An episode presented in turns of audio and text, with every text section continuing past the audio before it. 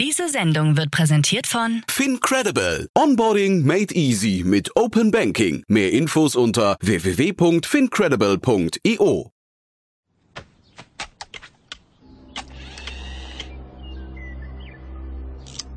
To infinity and beyond!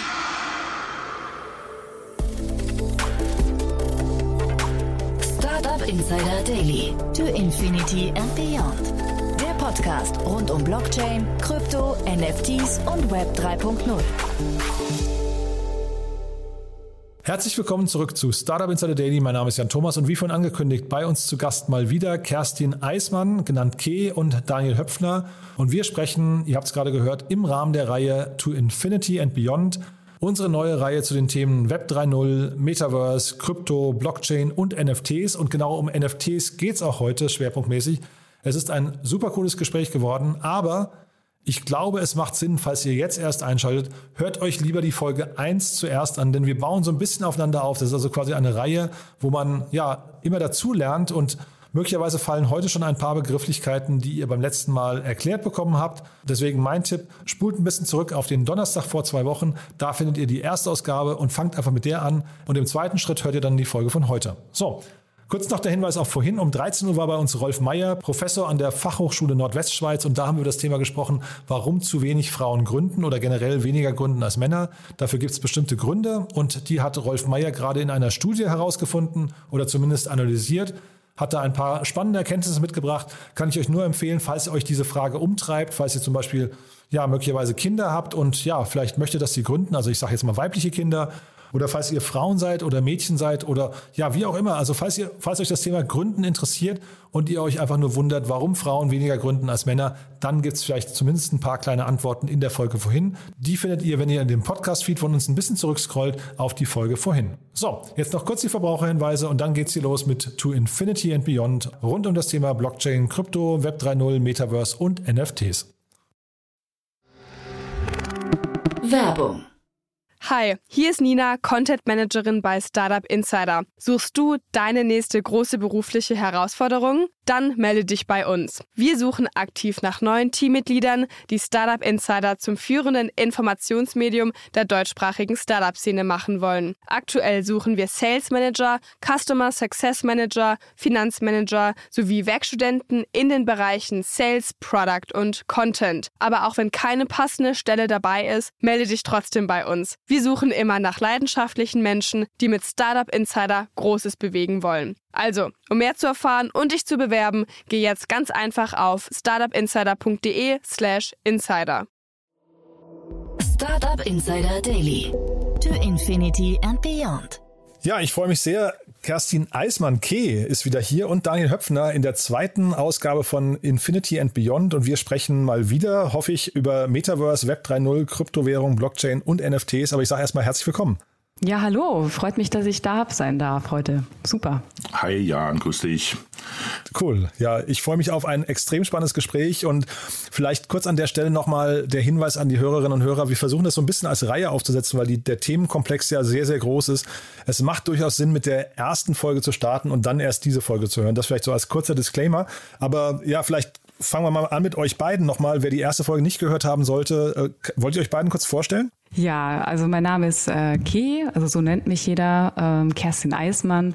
Ähm, habe mich schon lange Jahre, Jahre mit Krypto und Blockchain beschäftigt, über verschiedene berufliche Phasen, ähm, Fidobank, Microsoft, Innogy und E.ON und freue mich heute auch wieder über meine Lieblingsprivate Modelleisenbahn zu sprechen, Blockchain, Krypto und das Metaverse. Aha. Das ist ein sehr schöner Einstieg. Mein Name ist Daniel Höpfner.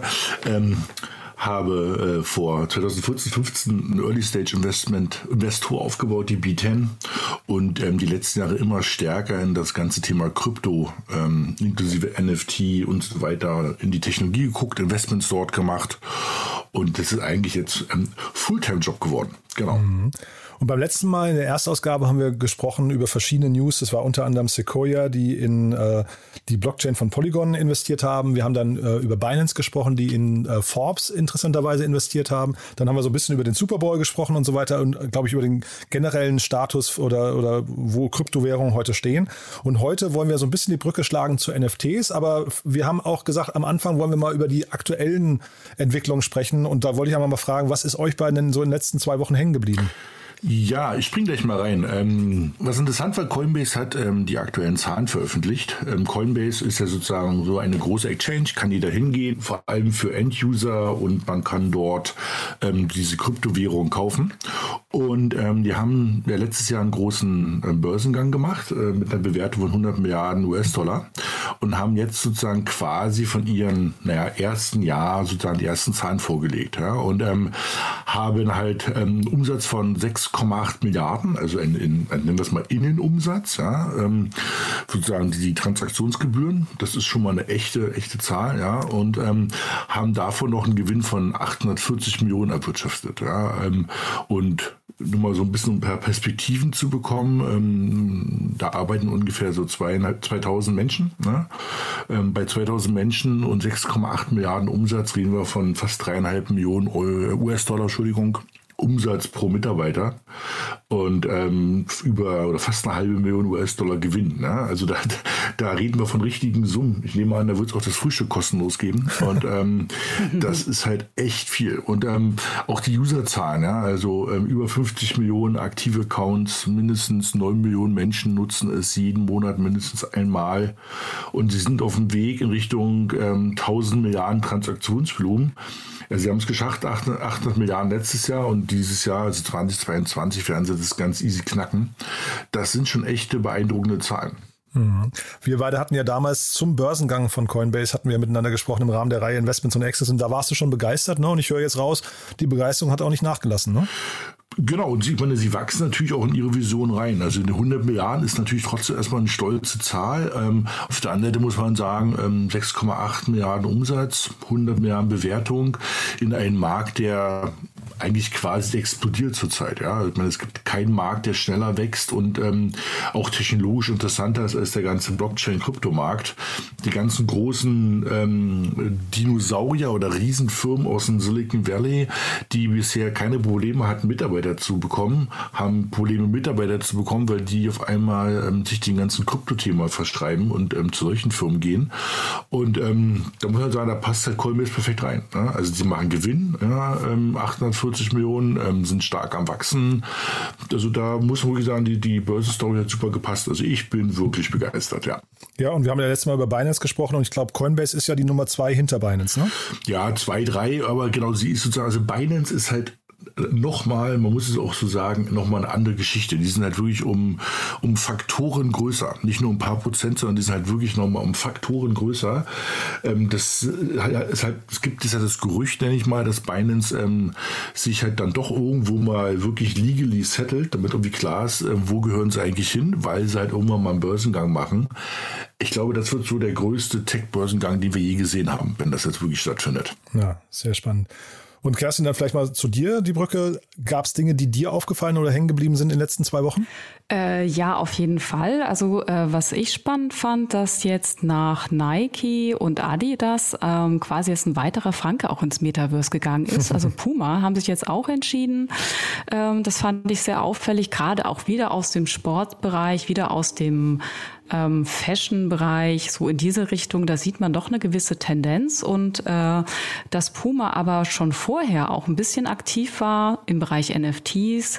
Das werden jetzt vielleicht manche unserer Zuschauer nicht wissen. Die haben ähm, Cool Cats gekauft, ist auch eine relativ ähm, teure NFT-Kollektion schon und ein paar andere Sachen.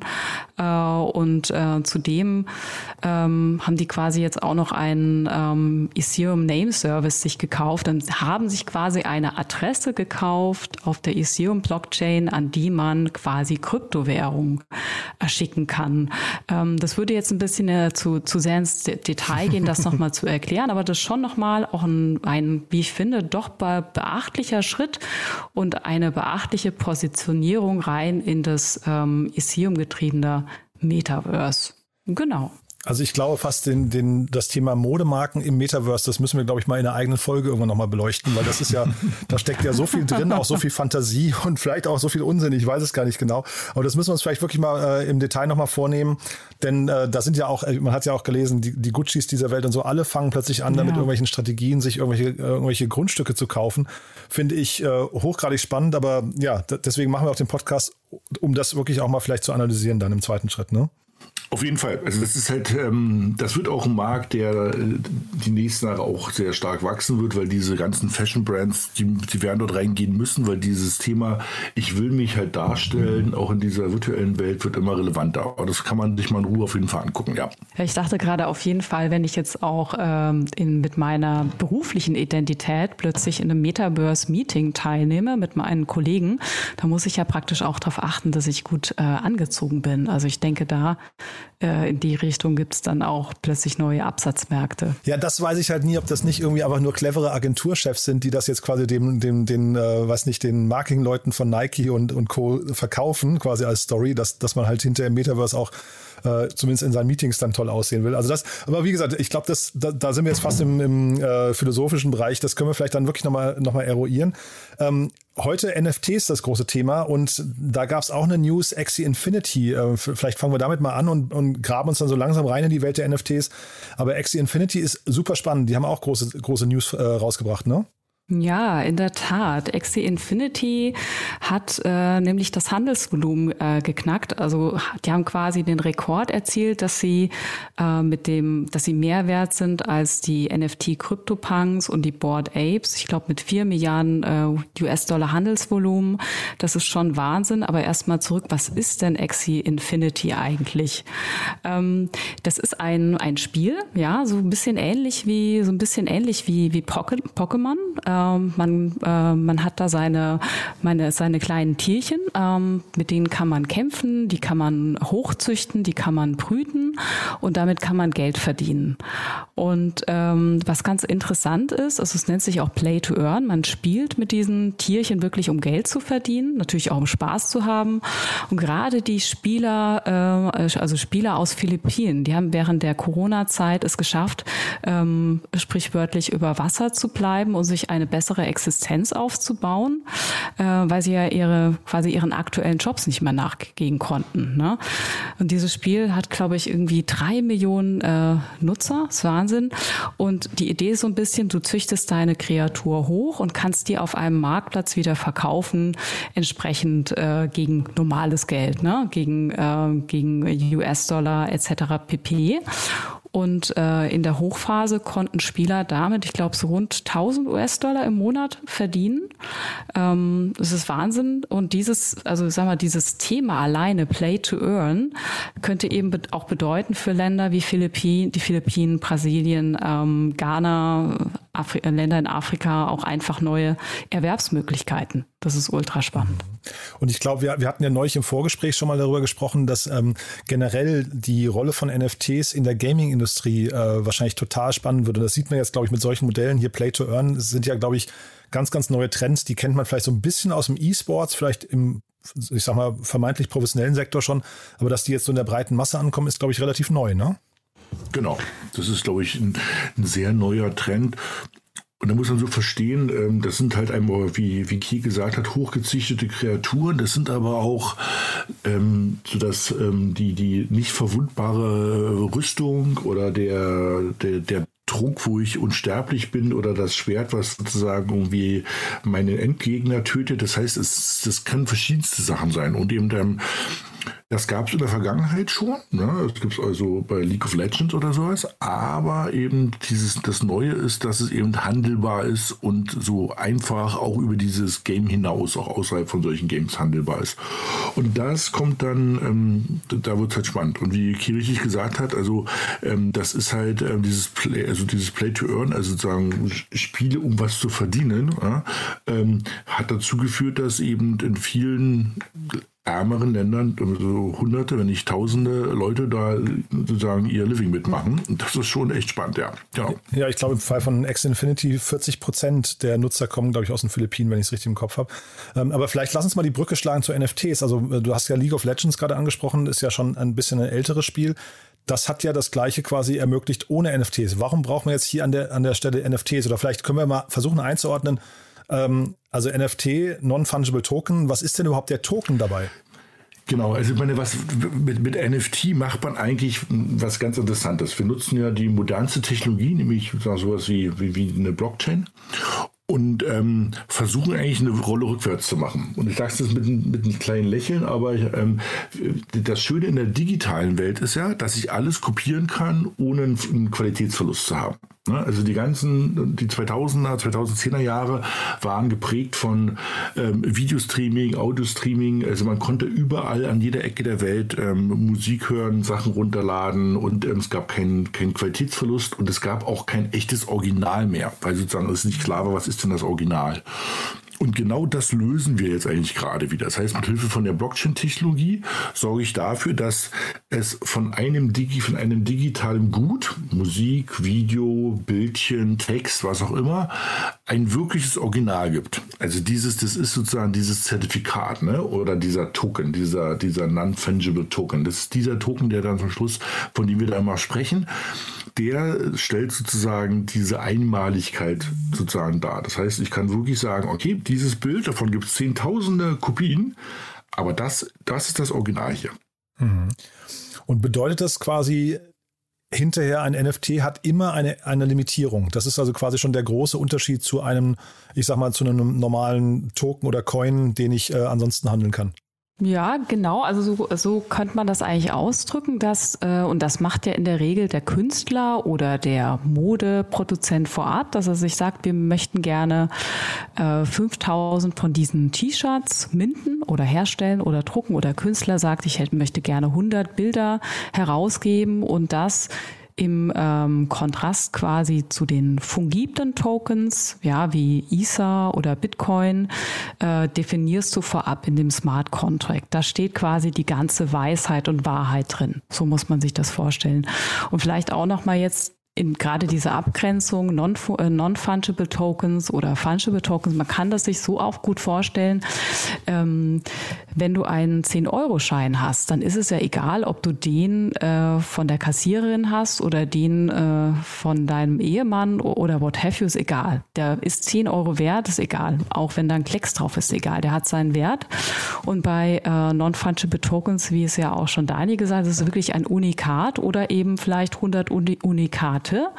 Und ähm, da ist auch diese technische äh, Schönheit eben drin, dass du in dem Smart Contract, also ein smarter Contract, wie es ja das Wort auch schon sagt, du definierst da nicht nur die quasi die Stückzahl, sondern äh, du definierst dort auch die, ich sag mal, die Lizenzgebühr. Also wenn der das äh, digitale Bild auf einem Sekundärmarkt verkauft wird, ist definiert, wie viel der Künstler ähm, daran noch verdienen kann, wie viel Prozente. Daran ist definiert, ob du dieses NFT in einzelne Teile zerhacken kannst. Also diese Logik ist wirklich gecodet mhm.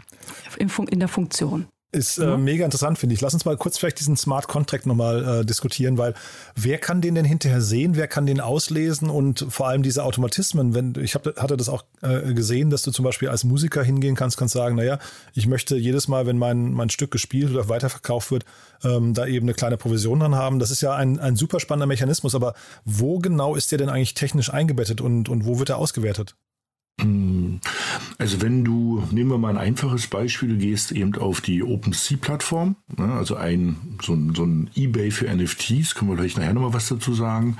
Ähm, da siehst du halt eben NFTs, also Bilder zum Beispiel, und da kannst du dir an der linken Seite die Adresse anzeigen lassen des Smart Contracts und wenn du da draufklickst, kannst du dir den Smart Contract selber anzeigen lassen. Und da stehen diese Regeln, von denen du gerade sprichst, drin. Da, also darf der überhaupt verkauft werden oder erst zum Beispiel nach einer zeitlichen Frist von einem Jahr. Wenn der verkauft wird, kriegt der Künstler immer 10% davon ab oder mehr oder weniger. Ähm, wie viel gibt es davon? Ja, ähm, also da kannst du verschiedenste Regeln hinterlegen und bisher wird damit, ich nenne es mal, einfachen Regeln gearbeitet, also eine Limitierung der Anzahl, eine ähm, Limitierung, eine zeitliche Limitierung auf bestimmte Sachen oder eben, dass es eben so ein, so ein Kickback, nenne ich es jetzt mal, an den Künstler mhm. gibt. Genau. Aber das ist kein Geheimnis, ähm, für jeden einsehbar und auch nicht so komplexer Code, dass man sagt, ich brauche erst drei Jahre Informatikstudium. Also ähm, jetzt vielleicht für jemand, der noch nie eine Zeile Code gesehen hat, wird das schon ein bisschen komplizierter, aber jemand, der schon mal irgendwas in dem Bereich gesehen hat, das ist fast, ich sag's mal fast menschenlesbar, was da steht. Und ein Künstler, der jetzt zum Beispiel sagt, ich möchte für, jede, für jeden Weiterverkauf meiner MP3 irgendwie 10% ähm, äh, Provision oder, oder Lizenzgebühren bekommen. Kann der sich darauf verlassen, dass das dann automatisch passiert oder ist das eine Sache, die dann trotzdem noch auf sehr viel Vertrauen ähm, basiert? Also ich frage auch dahingehend, weil wir können ja vielleicht nachher ein bisschen drüber sprechen, auch ähm, welche Mittelmänner vielleicht dann auch ähm, sag mal, ausgeschaltet werden durch NFTs. Also da, NFTs haben ja gewisse Potenziale, auch ähm, ganze Branchen gerade zu verändern, ne? Ich meine, es ist ja ganz neu. Also vielleicht mal noch äh, mal eine Minute zu sagen, so ein bisschen, wo kommt es eigentlich her? Also mhm. es wird natürlich gerne gesagt, dass die NFTs eigentlich schon fünf, sechs Jahre alt sind. Das stimmt. Da hat schon das erste Mal irgendjemand ein kleines Bildchen genommen und hat sozusagen, ähm, ich sag mal, ähm, ein, ein Zertifikat auf dieses Bild gesetzt und hat gesagt, das liegt auf der Blockchain. Das stimmt. Richtig bekannt geworden ist es, ähm, muss man sagen, eigentlich 2000. 21, Ende 2020. Ne? Also 2020 gingen so die ersten Digitalkünstler, die es auch vorher schon gab. Ja, also ähm, Trevor Jones, ähm, Refik Anadol, Pack und wie sie alle heißen, ähm, haben angefangen, Bilder, digitale Kunst und dann, dann auf der Blockchain sozusagen sie mit einem Zertifikat zu hinterlegen und zu verkaufen. Und richtig geknallt hat es halt, und ich glaube, das war der Punkt, wo sozusagen kein Halt mehr da war, als eben ähm, Bibel, so ein Digitalkünstler, jetzt wird es halt ein bisschen komisch, über, über ich glaube, Christis war es dann doch gewesen, ähm, ein digitales Kunstwerk verkauft hat. Das heißt, er hat es jetzt nicht verkauft über eine digitale Plattform, sondern hat es dann doch wieder über die, die das klassische äh, Medium, nämlich Christi, verkauft. Aber wirklich als, als, also als, als NFT. Ne? Und eben das war, ich, ich glaube, irgendwie 60, 70 Millionen, kurz vor 70 Millionen US-Dollar. Und ähm, das Interessante ist, ich glaube, der Bibel ist ähm, 40 Jahre alt. Ja, ähm, und ähm, gehört mit dieser Aktion zu den teuersten lebenden Künstlern, die es überhaupt gibt. Ja, und ähm, also mit einem Schlag auf jetzt. Ich glaube, ich will dir jetzt nicht zu nahe treten, aber ich glaube, der war noch nicht mal richtig großer Künstler. Der hat es ein bisschen aus Spaß nebenbei gemacht. Und dann eben, ähm, ähm, ich kann, wenn ich kurz nachdenke oder gucke hier, um ehrlich zu sein, ähm, The First 5000 Days war sozusagen das Kunstwerk, da ist mhm. es. Und ähm, das kann man sich mal angucken. Das ist auch echt eine interessante Idee sozusagen. Und ähm, damit ging es los. Also warum will ich ja kurz zurück hin? Wir reden halt Stand heute von gerade mal ein Jahr, wo sozusagen ein komplett neuer Markt entstanden ist. Ne? Also solche Sachen wie ähm, ähm, CryptoPunks ähm, mit zwei Milliarden oder Board Ape ähm, Yacht Club ähm, mit, mit einer Milliarde, die Kirchen erwähnt hat. Ähm, das ist halt alles erst eigentlich in den letzten Jahren so richtig nach oben gespült worden. Ich glaube, die Crypto-Punks, die wurden am Anfang sogar, also Kilo weiß es besser, ich glaube, die wurden so verschenkt, oder?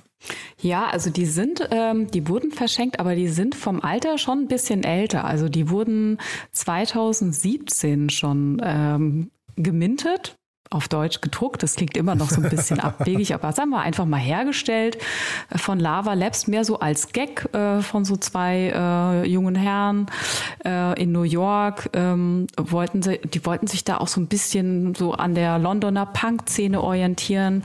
Ähm, sind so 24 mal 24 Pixel, so kleine exzentrische Bilder mit Punks eben. Und äh, wie gesagt, das war erstmal so ein Spaß, Spaßprojekt, ne? Also mit, mit Affen, mit Zombies, mit Außerirdischen.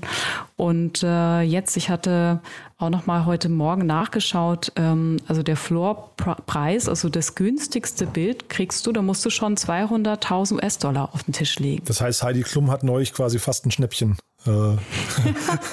erzielt, ja. Das war ja, glaube ich, so 250.000 Dollar, die sie bezahlt hat, ne?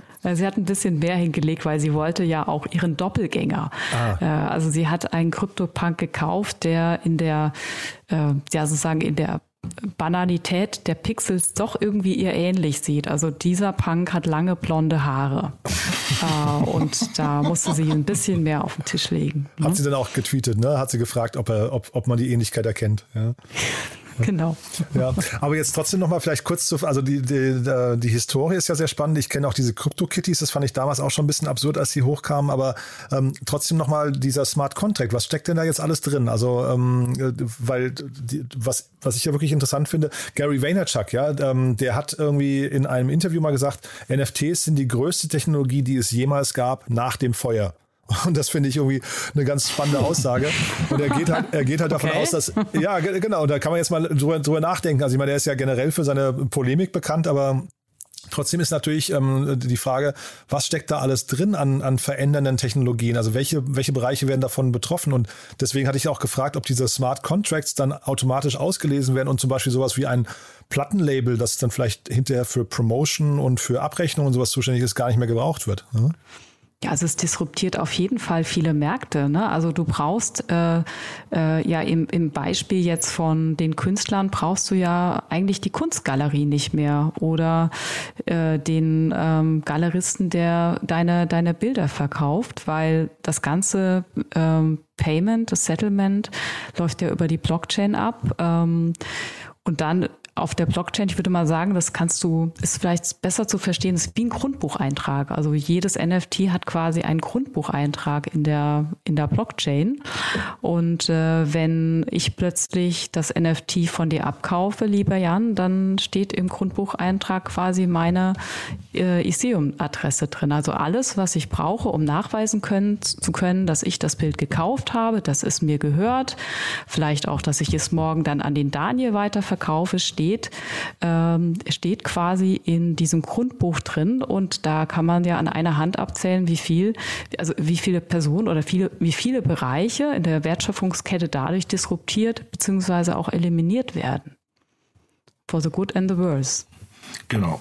Also, man, also ich will mal auf dein Beispiel zurückkommen mit diesem, mit dem Music Label. Ähm, ich glaube, in spätestens zwei Jahren haben wir komplett digitale Music Labels, wo du deine Musik hochlädst, wo sie jeder sich nehmen kann ähm, und wo eine komplett automatisierte Bezahlung stattfindet im Hintergrund. Es gibt keinen Grund mehr.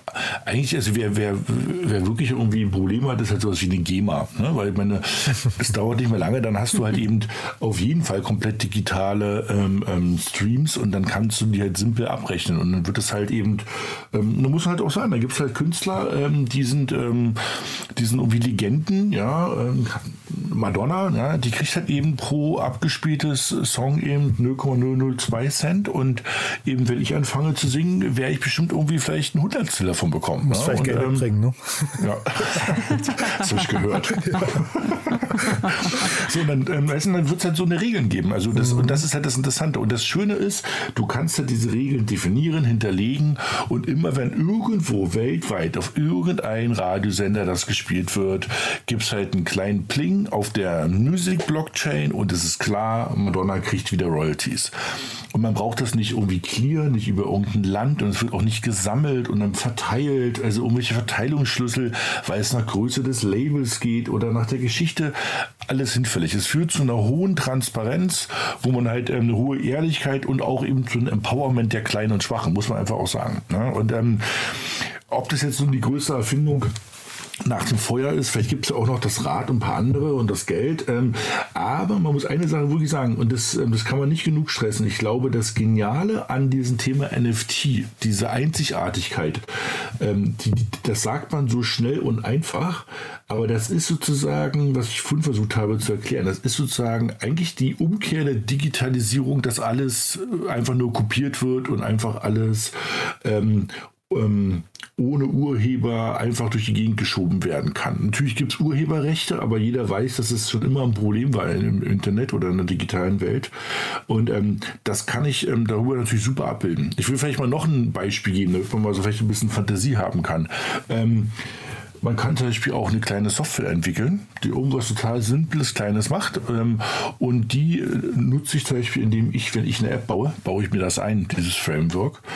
Und bisher müsste ich mit den, ähm, mit den Entwicklern halt ein Lizenzabkommen ähm, schließen und ich kaufe dann pauschal 10.000 User, wo schwer ist, wie man das nachweist, legt meine Kreditkarte dahinter und wenn meine App durch die Gegend geht, ähm, versuche ich das so ein bisschen natürlich runterzuspielen, damit er nicht so viel bekommt, etc. etc.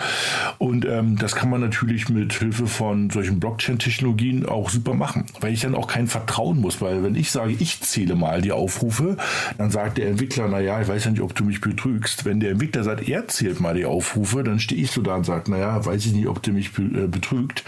Das ist sozusagen so ein unabhängiger Dritter. Das heißt, ähm, ich baue das einfach ein und immer wenn die Software Schnipsel irgendwo aufgerufen wird, gibt es halt auch ein kleines Royalty-Payment an diesen Entwickler. Das heißt, man führt diese, diese Urheberschaft, dieses, führt man wieder zurück zum echten Urheber und verankert das mit, einer, mit, einer, mit einem Stück Code. Und das ist das Geniale daran. Das heißt, das Ki hat auch ein Beispiel gebracht, gerade mit dem Thema ähm, ähm, also Grundbuchamt, ne, ähm, das, das, das ist ein perfektes Beispiel. Ne? Sozusagen, es ist sozusagen irgendwo steht fest, wem das wirklich gehört und das wird halt nur digital werden. Das heißt, die Übertragung von Produkten, wo es darum geht zu wissen, dass, dass ich nicht übertölpelt werde.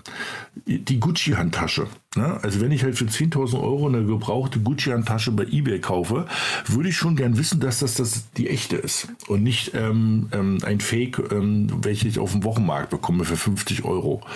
Weil wenn jemand so viel Geld ausgeben möchte, weil das ist seine Entscheidung, dann sollte er auch das Original bekommen. Und das kannst du natürlich mit solchen Sachen ähm, ermöglichen. Und das wird halt noch spannender oder noch relevanter bei Themen wie Medikamente. Wenn ich halt ähm, teure Medikamente habe, möchte ich schon gern wissen, dass das auch die richtigen sind, die ich da gerade kaufe und habe. Mhm. Das heißt sozusagen, dieser, diese, dieser Beweis, dass es wirklich äh, dieses eine Produkt ist, was ich da habe, ob Kunst, ob ähm, Sammel, Sammlerprodukte oder was auch immer, ähm, ist dort eben programmierbar. Und das ist halt das Coole an diesem NFT-Thema. Ich kann das sozusagen programmieren, die, die, das, die Originalität. Mhm. Ist äh, hochgradig spannend, finde ich da. Jetzt bist du schon auch so in ein paar Bereiche vorgedrungen, wo man vielleicht auch schon sieht. Also, weil wir haben jetzt gerade über CryptoPunks gelächelt und dann irgendwie die Board Apes und so weiter, wo halt Unsummen gerade bezahlt werden für irgendwelche digitalen Bilder, wo vielleicht jeder auch nicht ganz versteht, warum sollen die überhaupt so viel wert sein. Aber ich glaube, man, man darf an der Stelle nicht außer Acht lassen, das ist vielleicht auch nur der sichtbare Teil gerade. Ne? Vielleicht äh, so die, die besonderen und wichtigen Anwendungen, auf die vielleicht dann auch so ein Gary Vaynerchuk oder so abzielt, wenn er dann auch sagt, äh, dass äh, in Zukunft möglicherweise jedes Ticket mal eine NFT wird oder so. Das ist ja vielleicht eigentlich das, was dann erst kommt. Also vielleicht haben, haben wir jetzt gerade erst die Phase der Wegbereiter erlebt, ne? Ja, definitiv. Das sind so die ersten äh, Spielwesen oder mit CryptoPunk, äh, mit CryptoPunk einher geht ja natürlich in dieser anfänglichen Spielwiese, dass man sich jetzt als Künstler, als Sänger, äh, als Moderator damit auch ein bisschen profilieren möchte. Man will damit sagen, ich gehöre dazu, ich habe den Trend nicht verschlafen. Also das finde ich auch super spannend in dieser Anfangszeit. Also ob heute, ob morgen noch ein CryptoPunk genauso viel ist, wert ist wie eine Rolex, das muss sich halt zeigen, weil da, damit wird es ja aktuell viel verglichen. Ne? Bin ich jetzt cool, wenn ich einen Krypto-Punk habe oder wenn ich eine Rolex trage oder äh, äh, jetzt fällt mir der andere Name nicht ein. Ähm, das, ist, das ist auch spannend, äh, wie man Reputation gerade damit abbildet und ob das natürlich auch äh, nachhaltig ist. Mhm. Vielleicht mal ganz kurz in dem Kontext über das Thema Echtheitszertifikate, Daniel. Jetzt hast du gerade das Beispiel mit der Gucci-Handtasche ja schon genannt. Ähm, irgendjemand muss ja bestätigen, dass das die richtige Gucci-Handtasche ist. Also wie funktioniert denn dieser Prozess und wie kann ich denn das in einer nicht digitalen, also bei dem, bei dem Künstler, ne, Beeple oder auch einem Musikkünstler kann ich vielleicht noch nachvollziehen, das ist vielleicht irgendwo in der Kette steckt das Original, da hat eine Madonna mal unterschrieben, jawohl, das habe ich gesungen und es ist das eine Unikat. Aber bei einer Gucci-Handtasche geht das ja eigentlich nicht, oder? Ne, also, also es es gibt ja immer das ganze Thema NFC, jetzt wird es lustig, ja, also sozusagen Near Field Communication, wo sozusagen ich Codes hinterlegen kann, also wo ich sozusagen letztendlich eine eindeutige Zahl der Gucci-Handtasche hinterlegen kann. Ne? Und dann kann ich die halt durchtracken und gucke, wo die ist. Und wenn natürlich im da steht, dass diese Gucci-Handtasche, die ich jetzt gerade kaufen will, die ich mit meinem Handy jetzt gerade ausgelesen habe, ähm, eigentlich gerade von ähm, Paris Hilton in LA irgendwie der Owner ist, dann habe ich scheinbar die falsche in der Hand. Mhm. Ja, also sagen, ähm, das wird so ein Weg ist ein Weg, der mir jetzt einfallen kann. Ne? Also es gibt, du wirst halt irgendwie natürlich diese Connect zu der Offline-Welt, wenn man es mal so will, irgendwo herstellen müssen. Ne? Ähm, aber es geht ja schon mal los, das überhaupt auch zu tracken. Ne? Also war, du hast, ich glaube, du hast gerade das gute Beispiel gemacht, oder okay, mit Rolex die ganzen Luxusfirmen und Uhrenhersteller, die gucken sich sehr genau das Thema gerade an, weil die damit halt auch Riesenprobleme haben. Und wenn die natürlich in der Lage sind, ähm, das durchzutracken und, und jetzt wird es ja auch wieder interessant, vielleicht sogar bei dem Secondary Market mitzuverdienen, sie versuchen ja diesen Secondary Market von Luxusprodukten eigentlich zu unterbinden. Ne? Also deshalb gibt es ja teilweise Startups ähm, in diesen, also ich glaube Chrono 24 und Watchmaster, ähm, um Nummer zwei zu nennen, die mir jetzt gerade spontan einfallen, ähm, die viel Geld verdienen mit diesem Secondary Market von Luxusuhren, ähm, weil der es einfach nicht gewollt ist, weil natürlich eine Rolex da einfach gar nichts mehr verdient, wenn der es zehnmal wieder verkauft wird und verkauft wird. Wenn die natürlich bei jedem Kauf ähm, daran was verdienen, wenn es so zwei, drei Prozent sind oder fünf, ja, ähm, ist das natürlich ein komplett neues Businessmodell, was entsteht. Weil du auf einmal äh, sogar ein Interesse hast, diesen Markt am Laufen und rotieren zu halten, weil du einfach damit auch weiterhin Geld verdienen wirst. Aber es schafft auch also eine neue, neue, Form von Eigentum, ne, Daniel, wenn ich das fragen darf. Also, weil ähm, in dem Fall würdest du ja sagen, also ne, normalerweise ich kaufe mir eine Rolex, dann gehört mir die und wenn ich sie weiterverkaufe, äh, partizipiere ich äh, zu 100 Prozent an dem Verkaufserlös. Und jetzt plötzlich gehört dann äh, Rolex vielleicht in, in dem Fall immer 5 Prozent dessen, was dann äh, quasi, was mir eigentlich gehört, oder? Ja. Ja, oder wenn wir jetzt, äh, wenn wir das vielleicht auch mal kurz aus einer anderen Perspektive anschauen, wenn ich also sage, ich belohne eher meine Kunden, dass sie ihre Produkte halten, also dass sie ihre Taschen und Uhren nicht sofort weiterverkaufen. Könnte ich ja auch sagen, so eine Art ähm, Staking-Prinzip. Umso länger ich meine Tasche halte und sie nicht übermorgen direkt auf dem Sekundärmarkt verkaufe, ähm, desto mehr Prada, Gott, ich bin überhaupt keine Prada-Tante, aber desto mehr Prada-Coins äh, bekommt die IKEA in ihrer Wallet. So, also ihre Haltezeit wird quasi belohnt. Also ich denke, da ist noch viel, ähm, viel kreativer Raum auch äh, möglich für die Marken. Ja, hochspannend, wobei das natürlich eigentlich komplett konträr läuft zu der Art von Konsumentenverhalten, was wir in der Zukunft ja in der Welt sehen möchten. Nämlich da möchte man eigentlich, dass, dass Dinge, wenn sie nicht mehr gebraucht werden, auch weiterverkauft werden und mhm. dann eigentlich in den zweiten und dritten, äh, weiß nicht, Lebensweg übergeben werden. Ne? Das stimmt. Genau. Ja. Das stimmt. Also auch interessant, ne? Oder wir leben komplett in digitalen Welten. Ne? Also in den sogenannten Metaversen. Mhm. Also wirklich, wirklich sehr, sehr spannend. Trotzdem nochmal dieses Thema, ähm, äh, wie kann ich sicher sein, dass ich nicht betrogen werde? Ne? Ähm, also es gab ja jetzt schon mehrere Fälle, und da, also zum einen wurden Transaktionen eingestellt, weil da irgendwelche Bilder verkauft wurden, wo dann der Urheber doch nicht der richtige war und, und äh, die Bilder scheinbar geklaut waren.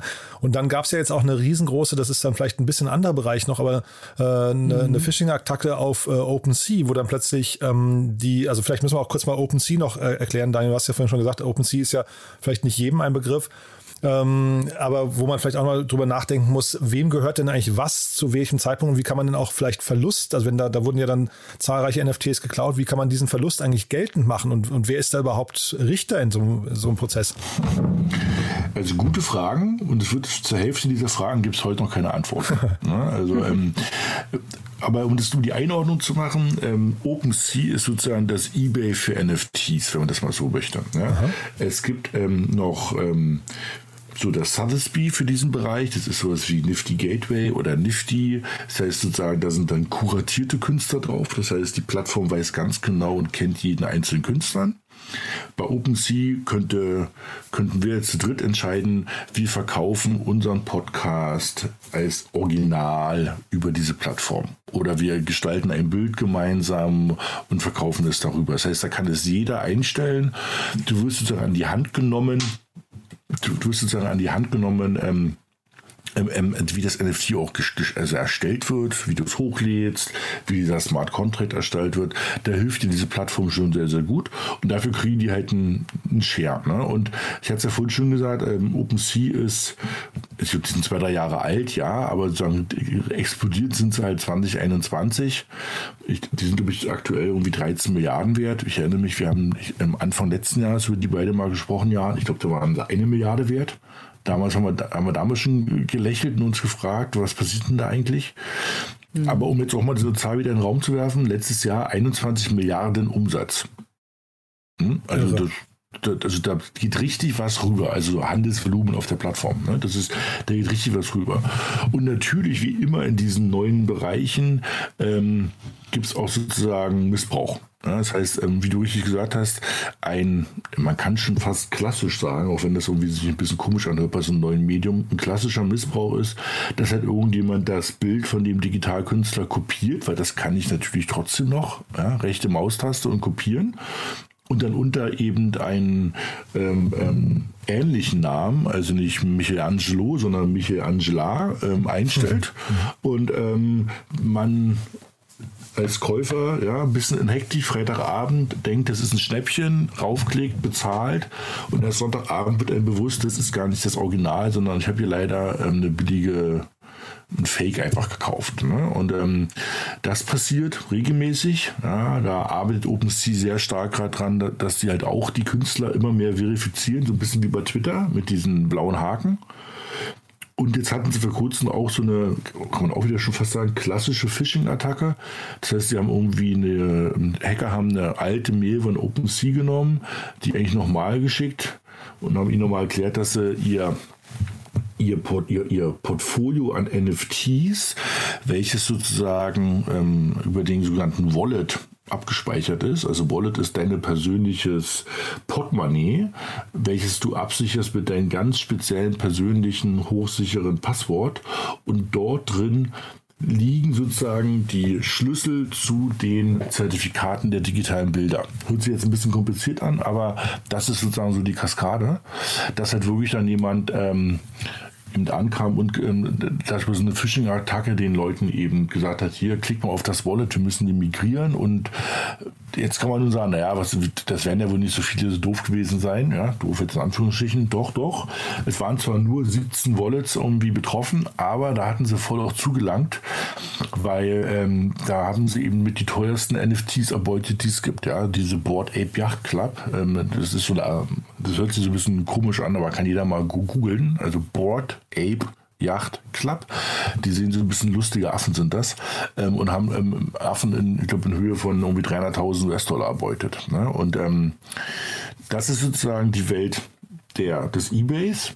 Jetzt nochmal ganz kurz sozusagen zu der Welt der ähm, der Lizenzierten, das hatten wir gerade gehabt. Also Nifty Gateway hat sozusagen ähm, kuratierte Künstler und ähm, eine Plattform namens Vivi ähm, hat auch eben kuratierte Künstler oder kuratierte Brands, weil die arbeiten mit sowas wie ähm, Disney zusammen oder ähm, Marvel und auch andere riesengroße Brands und ähm, haben sozusagen da die Möglichkeit, ähm, dass man sich ähm, eine Mickey Maus kauft. Und jetzt vielleicht nochmal so ein Satz ähm, auf, auf der Frage, warum sind die denn so teuer oder bleiben die so teuer? Wie immer, keiner weiß es. Aber das muss man halt mal sagen. Ähm, ähm, einer der ersten Porsche Cabrios, der wird halt heutzutage einfach teuer sein. Und einer der ersten ähm, klassischen Helmut Newton Bilder, die werden heute wahrscheinlich sehr teuer sein. Ähm, das heißt sozusagen, überall, wo es diese, diese Rarity gibt, diese, Rari, diese, diese, diese Seltenheit ist die bessere Übersetzung, ähm, da gehen die Preise nach oben. Und ich glaube, wenn man da mal, ähm, mal nach Amerika guckt, da wird dann wieder richtig schwindlig. Ähm, ich bin nicht so in diesem Baseballkartensammelfieber, aber ich habe das schon mal mitbekommen bei einem Freund von mir. Ähm, es gibt halt Leute, die haben solche Baseballkarten verschweißt und, und ganz liebevoll gesammelt. Die kosten halt irgendwie mehr als ein Auto. Ja, teilweise gibt es welche, die kosten so viel wie, wie, wie, wie, wie, wie ein Haus. Also das geht bis irgendwie mehrere hunderttausend Euro kosten bestimmte Sammelkarten. Und dann kannst du dir halt überlegen, ähm, inwieweit solche digitalen Erstausgaben, ich sag's mal ganz bewusst so, was für einen Preis sie halt haben werden. Und eben die digitale Erstausgabe eines Superman ähm, oder eines speziellen Comics wird mit einer hohen Wahrscheinlichkeit, nicht mit Sicherheit und äh, again, ich glaube, wir haben sagen es am Anfang, Anfang. No financial advice, das muss jeder selber einschätzen kann aber sehr, sehr wertvoll werden. Und deshalb sind die Leute ja auch gerade auf so einer, ja, schon wie so ein bisschen ähm, Goldgräberstimmung und gucken, welche von diesen Brands und Künstlern werden sich durchsetzen und halten, nehmen wir es mal so. Ja, das ist, äh, dass ich da auch nochmal reinspringen darf, Daniel, was du auch gesagt hast, diese ersten Kollektionen, ich glaube, da liegt die Magie drin. Ne? Jeder will, will glaube ich, dabei sein, wenn äh, der erste Batman, äh, digitale Batman herausgegeben wurde oder die erste Marvel-Ausgabe von äh, Schieß mich tot 1939. Ähm, das sind so die, die Objekte, denke ich, wo auch so ein bisschen dieses Sammlergehen in uns geweckt wird. Also die, äh, äh, die Jungs und Mädels, die aktuell schon äh, im Comic-Bereich total äh, souverän und erfahren sind und wissen, was wie viel wert ist, glaube ich, äh, sobald diese Personengruppe auch, ich nenne mal da, wie heißt die Plattform nochmal, Vivi, ne, entdecken, äh, dass da sich wirklich ein, ein Kosmos äh, versteckt an Comics und Co., ähm, wird man da sich die, diese sogenannten OGs sichern wollen, die Erstausgaben ähm, neben den Kryptopunks und den gelangweilten Affen etc. pp. Ich meine, da, daran sieht man ja schon, dass es neben OpenSea so ein bisschen der, der eBay, also ein bisschen, wo, wo man wirklich ganz genau gucken muss und meistens steht ja auch der Smart Contract neben dem Bildchen. Da muss man ganz genau schauen, ob das auch der der echte ist von einem echten Künstler, hast du dann bei diesen kuratierten Plattformen Nifty Gateway, Vivi, Rarables und Co. einfach mehr Sicherheit, nicht da äh, quasi ins Fettnäpfchen zu greifen. Mhm. Naja, tatsächlich fehlt mir auch so ein bisschen der, das Verständnis für eine eingeschweißte Erstausgabe von einem Comic, warum die dann so teuer ist. Wahrscheinlich bin ich an der Stelle dann ja, irgendwie der, der Falsche, um jetzt zu sagen, deswegen sind so NFTs ja. hier von Board Apes und sowas so, mhm. so, so nachvollziehbar so teuer. Aber ich finde es total interessant. Ähm, sehr viele Hip-Hopper und Rapper sind in dem Bereich unterwegs. Ne? Eminem hat irgendwie ein paar hundert äh, NFTs, ich glaube 300 oder sowas, wurde, war gerade wieder in, in, den Nachrichten, weil er für 460.000 Dollar irgendwie einen, einen Affen gekauft hat.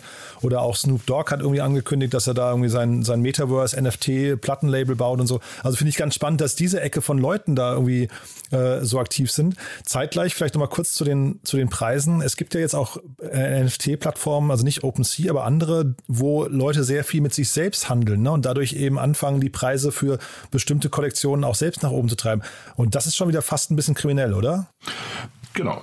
Also was du, mit mein, was du damit meinst, ist sozusagen, ähm, ich, ich bringe mal ein Beispiel, dass ich bei ich bleib mal bei eBay, ne? Irgendwie mein, meine, meinen seltenen Schreibtisch irgendwie reinstelle für 20.000 Euro und zufälligerweise kaufe ich dann selber ab mit einem zweiten Account und treibe damit natürlich sozusagen den Preis nach oben. Und wenn ich natürlich zehn so eine Schreibtische habe, weil das ist ja sozusagen diese Möglichkeit, zehn ähnliche Schreibtische in dieser NFT-Welt zu haben, sind die auf einmal, zumindest theoretisch, zehnmal so viel wert. Und wenn ich dann schaffe, darum so einen kleinen Hype zu kreieren, dass ähm, irgendjemand darüber schreibt, guck mal da, da gibt es einen Schreibtisch für 20.000 Euro oder für 200.000 Euro und dann irgendwie äh, das in der, in der Presse erscheint oder irgendwie in entsprechenden Medien erscheint und dann Leute hinkommen und sagen, ja Wahnsinn, der geht gerade durch die Decke. Letzte Woche waren 20.000, die Woche 200.000, ich brauche so einen Schreibtisch. genau das passiert gerade und jetzt streichen wir nicht Schreibtisch, sondern ersetzen das mit NFTs. Mhm. Genau, das ist Selbsthandel, das ist, ähm, eigentlich verboten, ne? oder nicht eigentlich, ein, das ist eigentlich, es ist verboten. Ne? Wird aber eben ähm, gemacht und es ist halt, wie gesagt, so ein bisschen Wild West.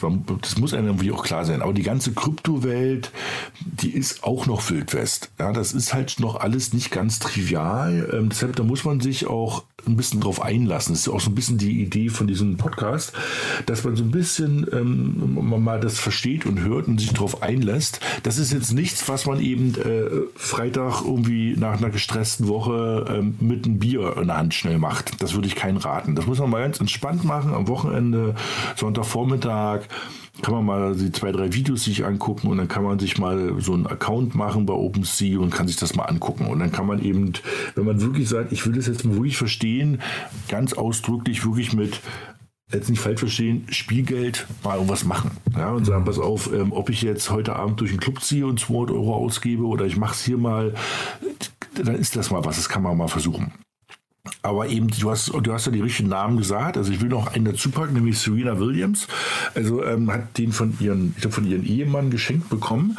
Ähm, es ist halt diese, dieses Unique. Ne? Also eben, ähm, es ist sozusagen bei, es gibt 10.000 von diesen CryptoPunks ähm, oder diesen Board Ape, Apes da draußen und ähm, da geht es natürlich darum, wenn ich 10.000 Leute finde, die halt ähm, so ein genauso erhöhtes Selbstbewusstsein hat, wie eben ähm, ein, ein äh, Heidi Klum, JC, Snoop Dogg und wie sie alle heißen, ähm, wollen die halt alle diesen ähm, dabei sein in dieser Gruppe. Und dann werden die sich halt eben einen dieser Crypto-Punks kaufen. Und ähm, diese Künstler können sich es auch leisten, 200.000, 300.000, 400.000 dafür zu zahlen. Da geht es nur darum, dabei zu sein.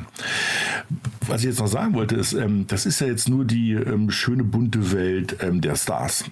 Ähm, ähnliche Entwicklungen sieht man auch äh, im Entwicklerbereich. Also es gibt halt auch eben NFT-Projekte, die gar nicht so die, die typischen Stars ähm, ähm, aus, aus Instagram irgendwie featuren, sondern die, da, da geht es um andere Stars, ne? also andere Leute, die halt was haben. Das heißt, ich glaube, das kann halt eben dazu führen, dass sich Leute einer Gruppe zugehörig fühlen und deshalb wollen sie Teil dieser Gruppe werden und wollen, ähm, das ist das Eintrittsticket, wenn du so willst, eben kaufen die sich halt eben so ein NFT. Ja? Und ähm, das ähm, ist auf jeden Fall hier äh, für die nächsten Jahre. Das wird spannend. Das ist nicht nur jetzt mal Code, sondern dieses, dieses Gruppenzügigkeitsthema ist ja tief menschlich und deshalb glaube ich ganz stark daran, dass es die nächsten ähm, Jahre ähm, so weitergehen wird. Ob jetzt mit diesem Projekt oder anderen oder das sei jetzt mal dahingestellt, aber diese Logik wird auf jeden Fall bleiben. Naja, du, äh, ich hatte ja am Anfang Gary Vaynerchuk kurz erwähnt, der hat ja wiederum äh, gerade ein, ein Restaurant und einen Club eröffnet in New York, wo man äh, eine Mitgliedschaft per NFT kaufen äh, kann. Ne? Das sind dann irgendwie 8000 Dollar für ein, ich glaube, Lebensticket, ne? Oder so, also für, wer weiß, das kann man vielleicht auch weiterverkaufen, verdient er vielleicht auch wieder, wieder mit dran. Gibt insgesamt 2650 NFTs und dann nochmal 380, glaube ich, Premium-NFTs, die kosten dann nochmal mehr, damit du in einen bestimmten Raum rein darfst. Also man sieht halt schon das Thema Zugang, deswegen komme ich nur drauf, äh, Daniel, das Thema Zugang zu bestimmten Clubs, das ist tatsächlich, da haben wir vielleicht wieder eine Brücke auch zur realen Welt. Also Zugehörigkeit ist eventuell etwas, was man hier tatsächlich teuer mitbezahlt, ne? Ja. Ich glaube, bei vielen dieser Punkten kommt man immer wieder zurück zur echten Welt, zur realen Welt. Ne? Und eben dem, also wird auch das NFT-Thema ist eigentlich ein, ein, ein, ein Lückenschluss, wenn man so will, um diese digitale, kopierbare Welt einzigartig zu machen. Mhm. Und äh, wir haben jetzt gerade, weil wir mit Blick auf die Uhr, ähm, müssen wir, glaube ich, fast diese ganzen Anwendungsgebiete neben den ganzen Bildern, die wir besprochen haben. Wir haben jetzt ein bisschen Musik gestreift und sowas, haben kurz mal das Grundbuch erwähnt und so. Aber es gibt natürlich noch viel mehr Möglichkeiten bei NFTs. Warum das möglicherweise auch, vielleicht hat Gary Vaynerchuk ja wirklich recht, dass es eine riesengroße, bahnbrechende, verändernde Technologie ist. Ich würde sagen, das machen wir vielleicht beim nächsten Mal. Ähm, aber kurz noch, weil du Serena Williams angesprochen hast, die wiederum ist ja jetzt bei Sorare dabei. Das ist vielleicht auch nochmal eine schöne Brücke zum Play to Earn und so weiter, ähm, zum, zum Anfang von uns. Denn Sorare darf man, glaube ich, in, dieser, in, diesem ganzen Kontext nicht vergessen. Die sind ja, die haben ja nochmal, finde ich, einen sehr, sehr spannenden neuen Weg beschritten und sind ja auch ein paar Milliarden mittlerweile wert. Naja, äh, Kartenspiele, ne? Also so rar, so rare, das äh, ist wieder eine andere Spielart tatsächlich in dem Kosmos äh, mit verschiedenen, quasi auch mit, mit verschiedenen Karten, die man dann spielen kann, gegeneinander spielen kann. Und ähm, die haben jetzt auch so also Richtung Fantasy oder auch Fußballspiele kann das gehen, wo man äh, auch schon sehen kann, was du gesagt hast, Jan, dass hier auch wirklich ganz neue Zielgruppen plötzlich angesprochen werden. Mhm. Ähm, also plötzlich ist es dann, plötzlich ist es der Fußballfan, äh, der sich für NFTs interessiert, für die, für die Karten, auf denen die Fußballer abgebildet sind und er tauscht die dann und möchte dann aber die Superkarte haben. ähm, ja. Und, und wie gesagt, ich glaube bei Sorare, ich habe es jetzt noch nie gespielt, aber ich glaube so, es ist im Prinzip diese Mischung aus Fantasy Football und auch den Panini Sammelkarten oder Football Sammelkarten, die man halt eben so kennt. Ne? Also da kommen so mehrere genau. Tendenzen zusammen. Das Ganze halt eben nochmal in der digitalen Welt und dann eben verbunden wahrscheinlich mit dem Geschäftsmodell für Sorare, dass sie eigentlich an jeder Stelle mitverdienen können. Ne? Richtig, genau. Also Sorare ist sozusagen, du hast richtig gesagt, das Panini ist ein super Beispiel, ne? ähm, dass ich sozusagen ähm, von meinem Fußballclub, ähm, wo ich Fan bin, die, die, die Stammspieler oder auch irgendwie zweite Gruppe zusammensammle und die teilweise auch sozusagen auch wirklich nutzen kann, eben im, im, im Spiel gegeneinander.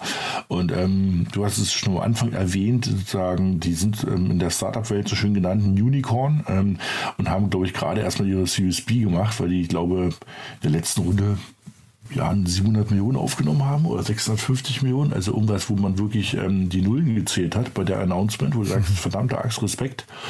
Und ähm, da sind halt viele große Investoren auch drin und ähm, auch die Firma, ich glaube, die ist ähm, zwei, drei Jahre alt, ja. Und mhm. ähm, das ist, das ist echt beeindruckend. Und ähm, es gibt immer wieder dieses, diese, diese, diese Scarcity, ne? diese Einmaligkeit. Und ähm, da wird es, ähm, wie du richtig gesagt hast, da wird es noch viel geben. Im Moment sind wir in dem Bereich ich nenne es mal Spielen und Sammeln. Ja, das ist so ein bisschen. Ähm, und dann kann man überlegen, wo sich das noch hin entwickelt. Und ich glaube, das wird der bei weitem kleinere Bereich werden, wenn dieses ganze NFT-Thema erstmal wirklich ähm, in die Businesswelt überschwappt, wo man dann Eindeutigkeiten in der digitalen Welt mit Code verbinden kann. Dann wird es richtig groß. Finde ich super interessant. Ist eine super Brücke dann, finde ich, zum nächsten Mal. Dann sprechen wir wirklich nochmal ein paar, über ein paar Business-Anwendungen. Ähm, denn mit Blick auf die Zeit, wir wollen es ja nicht überstrapazieren, aber vielleicht mal kurz zum Schluss noch an euch beide. Äh, also wir, wir geben ja hier wirklich keinen Financial Advice, aber habt ihr beide NFTs? Ähm, wollt, ihr, wollt ihr darüber sprechen? Also ich habe keine, kann ich so viel sagen, aber habt ihr welche, äh, die ihr nennen möchtet? Ja, also ich kann ja gerne da ja anfangen. Also ja, ja, ich besitze NFTs und äh, ich sehe das auch schon so ein bisschen als ein langfristiges äh, Investment. Ähm, ich bin ein großer Fan, ich glaube, das darf man auch sagen, von Refik Anadol, ist ein KI-Künstler ähm, der also auch wirklich in der realen Kunstwelt angesehen war, bevor jeder plötzlich über NFTs gesprochen hat. Und äh, bin auch ein großer Fan von Pack. Das ist ein Mathemat, ein Computerkünstler. Genau, und habe noch so ein paar andere Wonder Woman und so ein paar so kleinere Geschichten auch. Ja. So, Daniel. Offenbar dich mal. Oder auch nicht. ich habe ich hab auch ein paar auf jeden Fall, weil ich ähm, ähnlich wie Ki, ich glaube ganz stark an ähm, so ein paar ähm, Erstausgaben, nennen wir es mal so. Ich bin in der, in der, Off, der Offline-Welt ja ähm, kein großer Sammler. Ähm, in der digitalen Welt habe ich aber die Chance gesehen, bei ein paar ersten Sachen dabei zu sein. Ähm, sei es paar ersten ähm, Marvels, die ähm, auf der Blockchain ähm, draußen waren, oder Disneys, die ich vorhin schon erwähnt habe. Aber ich würde mal noch ein anderes Beispiel geben. Ähm, die Vogue Asien hat ähm, ihr Cover als NFT rausgegeben Aha. und fünf Bilder ähm, als NFT rausgegeben. Und ähm, die habe ich auch alle geholt. Die waren auch nicht so teuer, als man jetzt sonst was glauben möge. Also um 100 Euro oder im 100 Euro Bereich. Ähm, weil ich einfach auch sage, Vogue ist halt, also wird es auch noch eine Weile geben. Es ist halt ein Riesenbrand in, in, in der Modewelt. Und ähm, wenn man da das erste Cover, also das erste äh, NFT-Cover der Vogue Asien hat, glaube ich, dass das nach oben gehen wird und nicht nach unten gehen wird. Porsche hatte so eine schöne Aktion auch ähm, mit dem Galeristen König ähm, letztes Jahr im im Herbst, auch in Berlin. Die haben halt in, ähm, wenn man so in Berlin Mitte unterwegs war, hat man ab und zu so sehr abgefahrene, animierte Kunst gesehen auf verschiedensten Billboards, ähm, also so also Screens, wo irgendwelche Animationen liefen. Die gleichen liefen in, in London, in Tokio, ich glaube in Sao Paulo und in äh, New York, genau. Und die konnte man auch kaufen später dann. Das war so ein Monat, haben sie die gezeigt. Und das waren aufstrebende Avantgardist-Künstler aus, aus diesem digitalen Umfeld. Und die konnte man eben auch als NFT auf der Blockchain kaufen. Und daran habe ich auch, welche gekauft, weil ich sagen glaube, dass eben gerade so die ersten ähm, werden interessant werden. Und weil sie auch ehrlich manche sehen einfach absolut abgefahren aus und machen einfach Spaß, sich anzugucken. Ja, also es ist nicht nur financial driven, es ist auch äh, wirklich Spaß getrieben, manche Sachen. Also wir können ja vielleicht beim nächsten Mal auch kurz, wenn wir über die Anwendung sprechen, nochmal kurz darüber sprechen, wie man tatsächlich ein NFT kauft, welche, welche Art von Wallet man darüber braucht. Also kleine, ne, auch wenn wir, wie gesagt, mhm. keinen verleiten wollen, hier sein, sein äh, Familienerbe oder sowas vielleicht falsch anzulegen, aber dass man zumindest mal weiß, wie, wie findet man eigentlich den Einstieg da rein. Und was ja vielleicht auch nochmal ein spannendes Thema wäre, irgendwann vielleicht, dass wir mal drüber sprechen, wie kann man eigentlich ein NFT selbst herausbringen? Das ist ja wahrscheinlich mittlerweile auch gar nicht mehr so kompliziert, wenn das sogar ein Porsche kann. Also ja, dann äh, können wir mal ja, drüber nachdenken, ob wir das vielleicht auch nochmal erklären können. Das können wir gerne machen. Absolut spannendes Thema, ja, dass wir mal dann die in die praktische Praxis, Praxis gehen, genau. Mhm. Ich glaube, man kann ja auch mal in dieser Runde sagen, also wenn ähm, ihr sagt, ihr habt bestimmte Themen, die euch treiben, also ähm, ja, wir sind hier, um irgendwie Sachen mit euch zu besprechen, um mit euch zu teilen. Also wenn ihr sagt, ihr würdet gerne mal über bestimmte Themen reden, gerne immer kommentieren unter den Podcast, fleißig liken und sharen.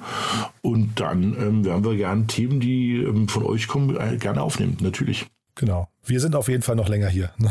genau. Cool. Ich danke euch beiden. Hat mir großen Spaß gemacht. Ich würde mal sagen, bis hierher. Ne? Ich frage nicht, ob wir was vergessen haben, weil natürlich haben wir jetzt ganz viele Themen, die wir uns vorgenommen hatten, heute noch nicht äh, diskutiert. Aber ne, das machen wir dann in einer der nächsten Folgen. Ähm, ich glaube, die Brücke ist schon gebaut. Danke euch, ja? Super. Tschüss. Danke, Jan. Ciao. Werbung Hi, ich bin Paul, Product Manager bei Startup Insider und hier, um dir kurz unser Podcast-Verzeichnis vorzustellen. Mit einer wachsenden Liste von bereits über 10.000 Episoden ist unser Podcast-Verzeichnis die größte Sammlung deutschsprachiger Podcasts rund um die Themen Unternehmertum, Technologie, Digital Marketing und mehr. Nutze jetzt die verschiedenen Filter, um Podcasts zum Beispiel nach ihrem Themenschwerpunkt, Gästen oder Erscheinungsdatum zu sortieren, damit du genau das findest, was dich interessiert. Also, wenn das was für dich ist, dann besuche jetzt ganz einfach unsere Plattform auf startupinsider.de/slash insider. Startup Insider Daily, der tägliche Nachrichtenpodcast der deutschen Startup-Szene. So, das waren Kerstin Eismann, genannt Ke, und Daniel Höpfner. Vielen Dank euch beiden. Es hat mir großen, großen Spaß gemacht. Und ja, wie immer die Bitte an euch, empfehlt uns doch gerne weiter. Vielleicht fällt euch jemand ein, der sich für diese Themen interessiert. Ich glaube, er oder sie sind dann hier richtig gut aufgehoben. Dafür schon mal vielen Dank an euch. Und ansonsten vielleicht noch kurz der Hinweis, ich hatte es Jan Mitschaiker ja schon versprochen äh, von HV Capital. Wir haben vorgestern ja ein bisschen gesprochen und da hat er gesagt, er sucht für HV Capital gerade jemanden, der ihn unterstützt mit Fachwissen im Bereich äh, Krypto, Web 3.0 und auch VR und so weiter. Und falls euch das interessiert, schaut doch mal bei HV Capital auf der Seite vorbei. Da findet ihr auf jeden Fall eine Stellenausschreibung, die wahrscheinlich irgendwie in dem erweiterten Kontext von diesem Podcast heute äh, stattfindet. Von daher, ja, ich glaube, das ist ganz spannend. Wenn euch genaueres interessiert, entweder auf der Seite vorbeischauen oder einfach den Podcast vor zwei Tagen anhören. Jan Mitschaiker war ja hier zu Gast im Rahmen der Reihe Investments und Exits, also der Morgen-Podcast, und hat da noch ein bisschen beschrieben, welche Art von Person er sich da vorstellen kann. Also ja, ich glaube, sehr, sehr spannend. Das, wie gesagt, nur nochmal als kleiner Tipp am Rande, falls euch das ganze Thema interessiert. Ja, und damit sind wir durch für heute. Ich hoffe, es hat euch wieder Spaß gemacht. Vielen Dank fürs Zuhören und ja, hoffentlich bis morgen. Ciao, ciao. Diese Sendung wurde präsentiert von Fincredible. Onboarding made easy mit Open Banking. Mehr Infos unter www.fincredible.io.